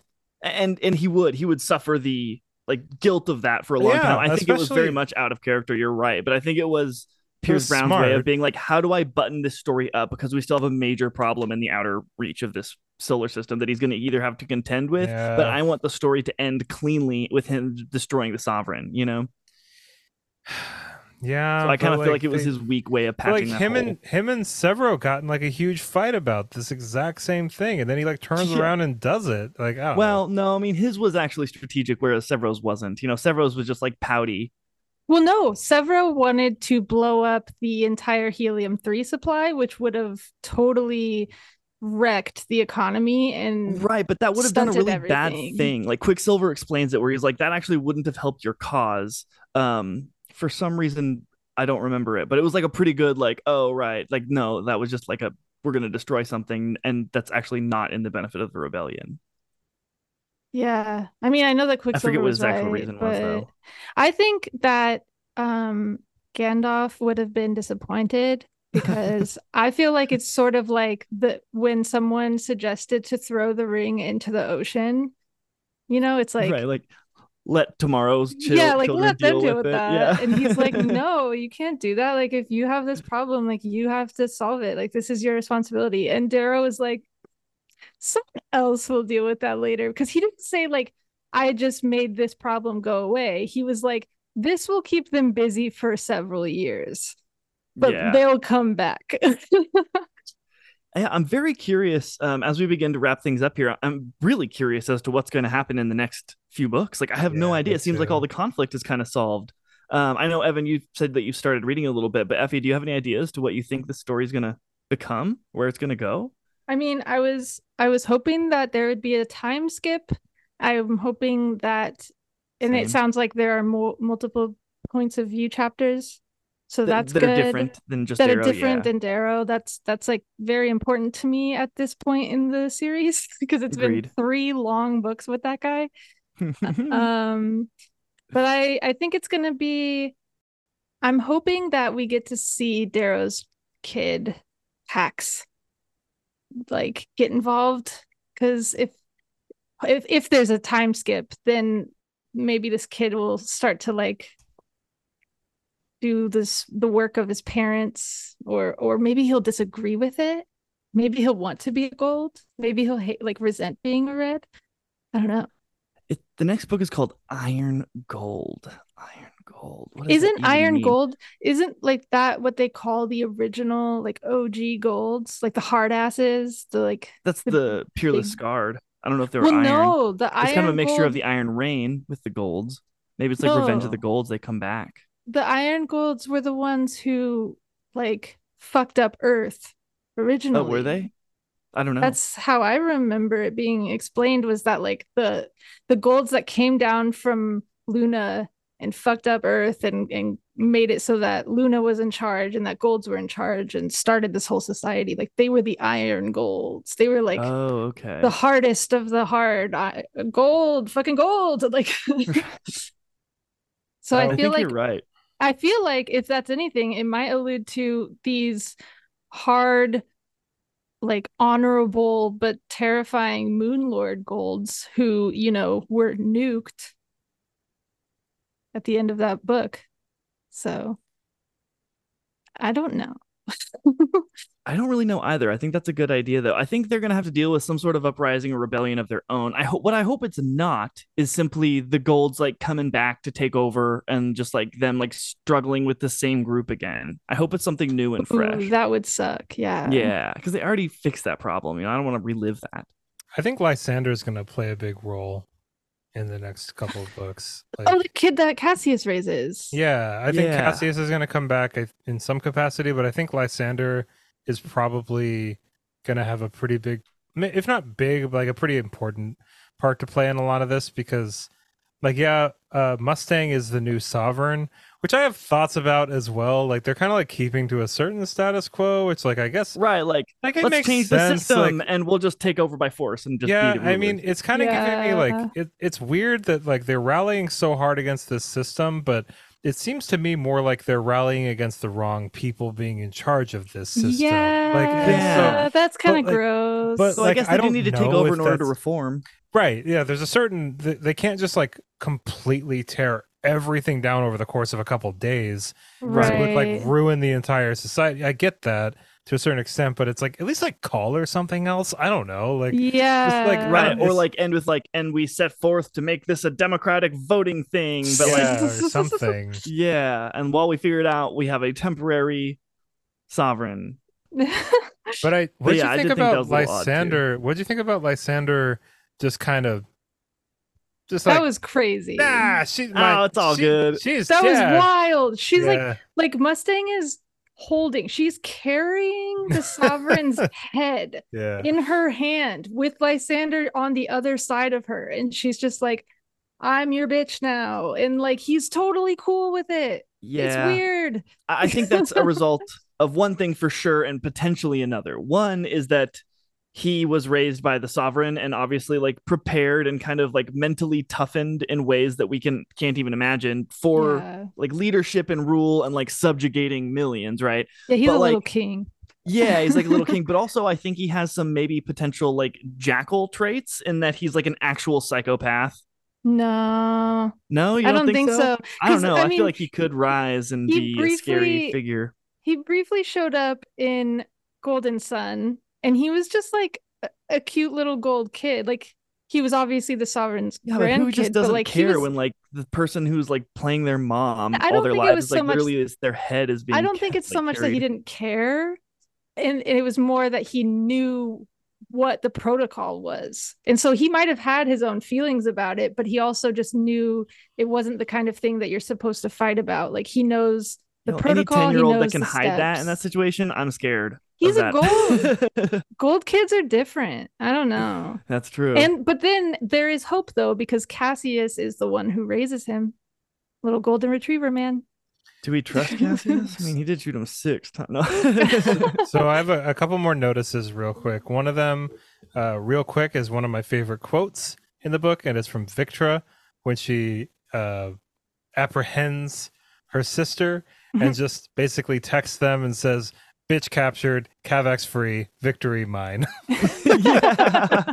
that's so good. Bitch captured. so good. That's that's amazing. He was Um, amazing. But then leading ba- leading into the next sequence of events. Okay, so this is my last little gripe with this book. Why the hell would you tell two prisoners I only need one of you and then put them right next to each other? Like Yeah. what? Of course, one Yeah, of them's gonna what? kill the other one. One of them is like a bloodthirsty murderer, and the other one is just a little bronzy. Like, what? I don't know. I I mean, I weirdly, thought that was silly. in a weird way, like it's kind of Thistle's fault. Like, why the fuck would she get anywhere near Antonia? She was like within Yeah. arm's reach of her. Yeah. That's And that should have I never wouldn't happened. I wouldn't blame the victim in this situation personally. like yeah, I, but like I'm saying she was kind of dumb because she knew I how agree with you. She was kind of dumb. She should Antonia Yeah. is. Antonia Yeah. is like really bad. crazy. Yeah, she killed Real her bad. mom. Yeah, Yeah. look her at own it. She killed her mom and, and she's shot her got that sister in the gold strength. Yeah. Yeah, Yeah, no got- way, no way. But I would have yeah. stayed on the other side and been Yeah. like, no, bitch. I would have put I would have put them in completely different areas. Like it's so silly that they just locked them up right next to each other, and then yeah. they were just like, "Well, we only need to keep one of Dude, you like how alive." often in like how that's often in movies where they like throw all of the good guys into the same jail cell, and you're like, really, why would they do that? That's ridiculous Yeah. to have them working together. Okay, one of my favorite quotes here was um, Sevro to Darrow while talking about Cassius and the potential for him being on his side and being redeemed instead of just killing him. And he says, "Just because you're right doesn't mean you're right." And I was like, ah, that one hit hard. I like that a lot. I um one other thing that I wanted to ask you. This is going to be my last question of the episode, and then I really we should just start reading Iron Gold immediately mm, because I want to just mm-hmm. keep. I want to Yep. read Lightbringer. Apparently, Lightbringer is amazing. So Hell yeah. I bet apparently it's Brown's best writing. It's Oh, it's it's shorter than Dark Age. Yeah, I'm excited to see what's happening. But I have a question, and it's why do you think the Sovereign didn't kill Darrow like immediately?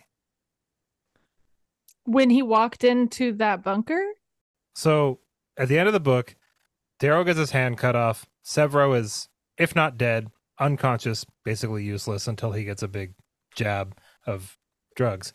So it's Cassius, Antonia, Aja, Darrow, the Sovereign, Lysander, and a bunch of obsidians. The Sovereign sends all the obsidians out, right? Mhm. And I and I understand that the reason the jackal is there is because the jackal is holding the moon hostage. Basically, I get all of that. yeah. Right. Why wouldn't the sovereign immediately kill Darrow? Like that's if I was the sovereign, I would have just killed him and been done with it. No, Right, like like, just- immediately. So Darrow is a bit of a weird mythical figure at this point. Like they've tried and But failed killing him to will make kill him a him. martyr. They've tried and and failed to kill him twice publicly. Like on camera, he has died and then not been dead. And so I feel like cockroach. yeah, so if they just said, "Yeah, we got him," like people would be like, "No, you didn't," and they would just like keep fighting. And so she had to like get it on camera It was on That's a camera. good again. You know, But it was so much talking. Like it was they, they Dude, killed but the Antonia before they killed guy. Darrow. Yeah, They have Yeah. to monologue. they have a no, speech. and I I understand I understand from like a writing perspective. Obviously, we're not going to kill Darrow, right? Um, Right. We're going to need to have a little bit of monologuing here, but I mean, it's like like the Sovereign kills Antonia before she kills Darrow. You know what I mean? She's like, "Well, I've got this rebel leader here, and everyone's watching, but first, let me take care of this other little thorn in my side." yeah, it's just like, sure wait, no, enough- like, like I feel if you. I That was, the a dumb move. sovereign, I would be like, okay, open this guy's throat in front of every. Don't hang him. Don't like, yeah, bubbling like no. Yeah, we like let's no, actually really. let's show what let's Braveheart style like actually kill this guy. You know, yeah, but obviously, I'm not saying like Pierce Brown should have killed Darrow in the third No, book. That would have yeah. been pretty interesting, though. That would have Like, been pretty cool, though. I would've- thought he would've was gonna die it. and would have been cool with it. Honestly, Yeah. there was a lot of Darrow. I mean, I There was a lot. I really like Darrow as yo, a I love him, like- but I think story wise, it would have been a good story if he died. Yeah, I mean, I've definitely I was a little fatigued with Darrow. Um, Yeah. just just and not not because like you know, not because he was just like oh Sevro and Victra are getting married, but I can't celebrate because I'm too sad. You know, like Right, it's, he's just it's kind of like one-track- so. But I, that's not One really as pony. fatiguing. It's just it's more like okay, we've had three books from one perspective. Right. That's why I'm really like, excited the next book is. yeah. Uh, I think it's a lot of Darrow still, obviously. That's okay. But um, As I long as it's not mainly him or only him, you know? no, it's not only him. No, I think That's good. switching to multiple POVs because not only is this story um kind of I think would benefit from getting more POVs now that we've been with Darrow for so long, but I think that the nature of this conflict is expanding and getting more complicated than just Darrow needs to blow up these ships at this time, and he needs to, you know, is is a lot Totally. more involved now that we're a lot farther into it. So, um, having more characters, I wonder if he's going to stick to first person POVs though. That would be interesting, like doing multiple POVs but all in first person, present tense. Like, Oh, what are you wow, doing? interesting. Like this, That would be this so crazy. wacky. Yep. But if anyone can do it, it's Pierce Brown. if there's one thing that has stood the test of all three books and it stayed the same, uh, is that Pierce Brown is an amazing writer and can pack one hell of a punch into his stories and so much story in such little time. I'm just very impressed every time I turn a page.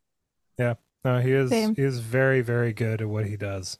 It's Yes. it's I think there's like a great balance here of humor, of intensity, of emotion, pacing. Like I he, feel he his really romance. is. Yeah, he's very on top of it.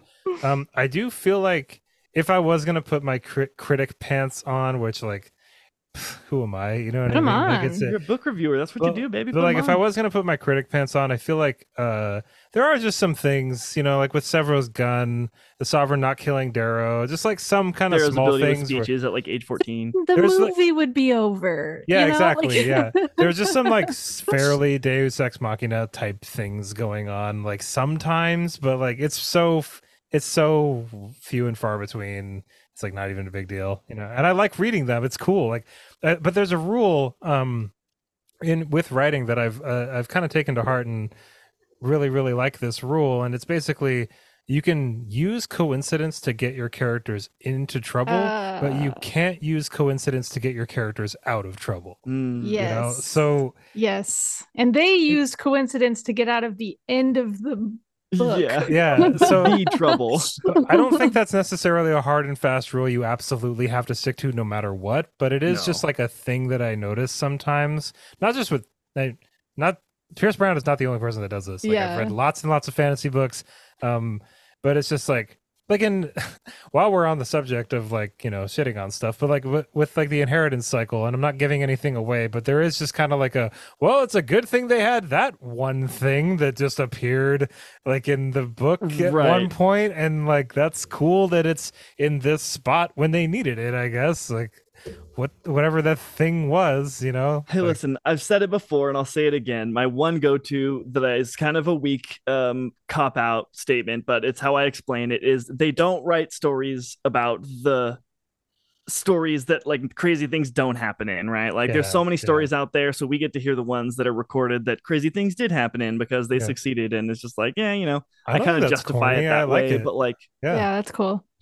eh, you're not wrong.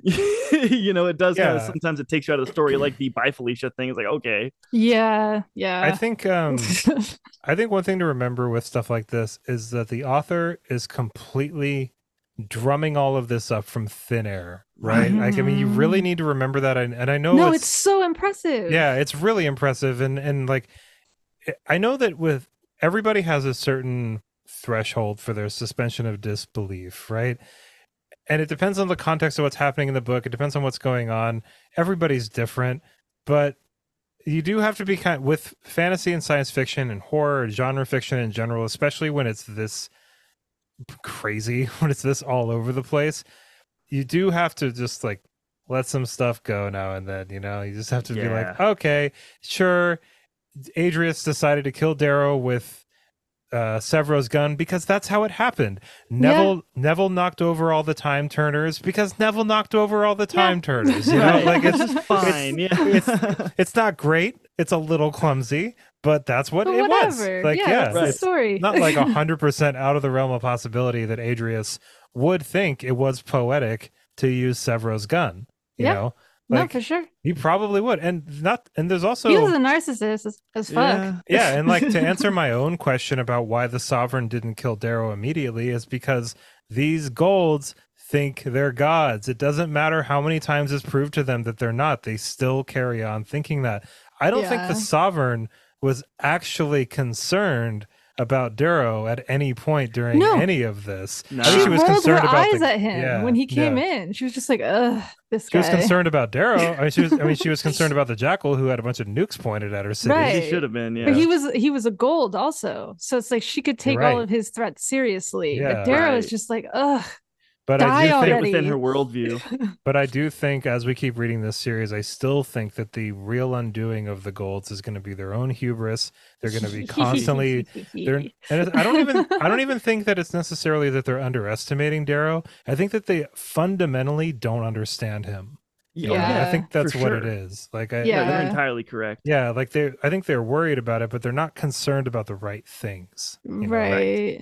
And they've they've been born into power. They're so used to them. It's the natural order of things that they're at the top of the food chain. For and it's like- hundreds of years. for hundreds of years, and it's like it's like not only taught to them in their schools to be this way, but like it's bred into them. Like I'm not surprised at all that they're like, no, we are going to like our reign will continue. Like we are the best, obviously, you know, and they Mhm. obviously are from their perspective. You know, the things they value. Yeah, and I'm not trying to minimize people to dogs here or anything, but it, it would be like if a bunch of dogs got together and went to the Supreme Court and said, Right. "Hey, we're taking over the United States." They'd be like, "The fuck you are!" Yeah. Like what? Okay, sure. this Next is order the of business. silliest thing I've ever seen. And even if dogs started bombing like huge buildings full of administrators and like disrupting the legislative process and stuff, they'd just be like, "Man, these dogs suck. Like, let's get all right, let's get them out of here. Like, what the hell? You know, like they would, they we, they still wouldn't get it. You know, Yeah. it's so No. far out of the realm of possibility for them. I'm not comparing the Reds to dogs. Okay, No, it's just, you know what I'm Just doing. the American people. No, it's fine. Hear that, No, Americans? I agree with you. Uh, but yeah, that's going to do it for us today, everybody. Thank you so much for listening to this episode. It was a little bit rambly. This is the way that we like to do it with three people, and I'm so happy that we have Effy on here for these. yeah, if episodes. you're doing a great job, and Yeah. everyone thinks so. Thank And- you. Chad and I agree with each other enough for these Yeah. episodes. Uh, we we really like having you around here to kind of to give us your opinion on things. Um, so I just wanted to ask before we leave, uh, Effy, do you think that this series, like this experience reading like this, you know, you haven't really read a lot of science fiction, you haven't really read a lot of fantasy, nothing that's like this con- kind of concurrent series of books. Has this inspired you to read more stuff like this, like read more fantasy, read more science fiction, longer Yeah, series, like when you get stuff done like with that? school, have some more time. Yeah. Do you think you're going to read more?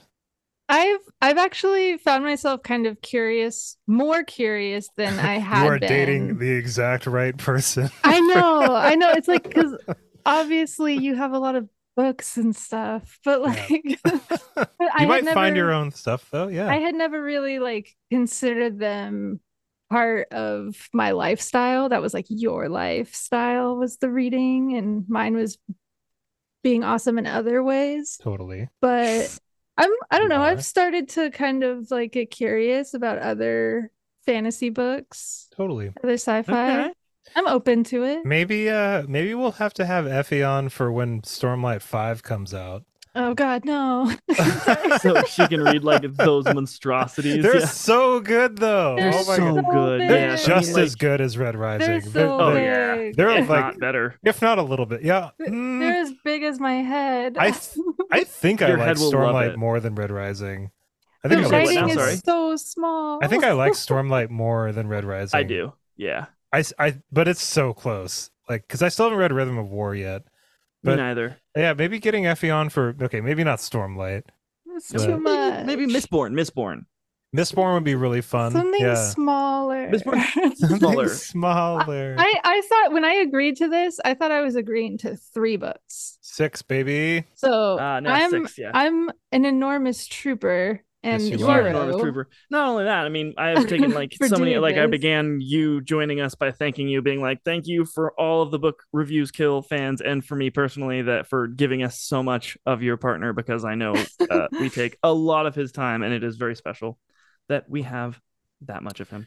Well, until we figure out what else we're gonna have Effy read with us, uh, we still have three books left, and they're they're chonkers. They're big books, and so we've still got a lot more of Effy. We've still got a lot more Red Rising ahead of us. Everybody, again, thank you so much for listening to this episode. Uh, look out for our episode for Iron Gold. It should be coming out in a, about a week and a half, two weeks, something like that. It looks like we're kind of taking a little bit more of our time with this. Um, these books are pretty long. This and it, in They're like pretty getting getting all three of us on the same schedule while chad and i are also reading other books as well Uh, and we you're a- like publishing one, so yeah, Ah. lots going on. Lots going on. i forgot about that yeah, Yeah. I'm also making one which uh i still want to do a recap and discussion once that's all settled Oh, dude, once everyone else can read it too, Yeah, we're absolutely yeah. gonna rip it to could- pieces on would this love to yeah no i'd love to bring effy on for it because Ooh, that she's would be fun. yeah. Yeah. she's had insights like when i'm talking about it she's just like well what about this and i'm like oh my god you're so right about I didn't know, even honest- think about that honestly, yeah i feel like wanna effy say- understands my book better than i do I feel like I am like a like I've written some of this book. Like I mean, maybe not like physically with my hands, but like with my mind. Chad feels like that too. Dude, yeah, it's, it's kind of nice, isn't it? Like Yeah. you don't have to do all the terrible, awful work. You just kind of get that little like you get to like sprinkle in some spritz at the end and be like, I Yeah. did something. I like, did yeah, okay. something. yeah, and then I have to sit down. I'm like, oh my god, why are they ambling everywhere? I've used that word like four times in this paragraph. Like, yeah, so I got. Effy, I'm so glad that you also noticed the phlegm thing. Oh, Oh, my yeah, god. Evan said that you noticed that because it's like one of my least favorite words in the entire like all of everything. oh yeah, it's because it's one it of the worst often. things. Okay, Ugh. so for everybody listening, um, Chad and Effy kind of let the cat out of the bag. no, but you can we can cut all this cat- out. No, You no, we don't have to cut Yeah, out. you can get but- it out. You but can cut all this out. No, it's fine. It's fine. Uh, so I had the I had used the word phlegm twelve Yes. times. In A my, lot of phlegm. In my that is book. eleven times too many. Yeah, so I, like, I straight reduced, up, straight up. I, re- I reduced it down to one time. There was Yeah. one I wouldn't let go, which needs to be there, but I and cut one them time all is out. great. And I think even my agent was like, "Dude, why did you use this word so many Really? times?" I just hate It wasn't word that so many. Like, I mean, this it's like eighty Like I thousand said, words it's long. eleven times too many. It made me feel Yeah. so justified when I heard that you also said something because I just like personally just that word is just like makes me shudder. And then when Yeah. Evan was like, "Yeah, no," like Effy said the same thing. I was like, "Yes, oh, justified." Oh, yeah, great. there's definitely some some different words I need. I have some pet words. You know, I use. So like, you know, it's real it fun and real rich from coming from a state point of never having written a book to be like judging you for your book. So you know, uh, I acknowledge the um the richness of it for sure. No, I need the critique. I, I mean, sometimes you know you're looking too hard at a project and you think Yeah. everything's cool, and then somebody reads something and they're like, "Wait, why the hell did you do that?" And you're like, "Why the hell did I do that?" I'm not sure.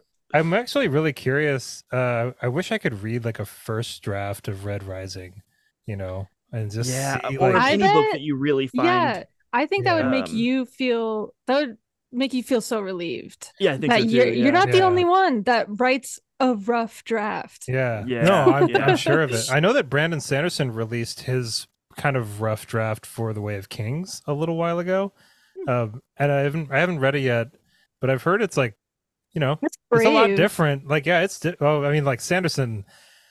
Yeah, at this point, I feel like you could. We all just know that he's argue. amazing. Yeah, you could just like nobody could look at his draft of Way of Kings and be like, "Aha! I knew he was a terrible writer." Right. You know, like no, they, he was hiding it from us this whole time. No, I didn't mean that like he was brave because it could have changed people's mind. I Yeah, meant like no. it's really hard to be that vulnerable. Yeah. yeah, yeah, Really is. absolutely. It's difficult. Um, which, uh, yeah, thank you to. Speaking of vulnerability, again, everybody, Mhm. thank you so much for listening to us talking for so long about all these books, everything that we do. You've been with us for this whole ride on this It is episode truly and one of the most special it. things I've ever experienced. For real. Uh, but that's going to do it for us today, everybody. I hope you have an awesome, awesome rest of your day. And of course, happy reading. Bye, everybody. Bye. Bye. Bye. Hit us with that bye one more time. Bye.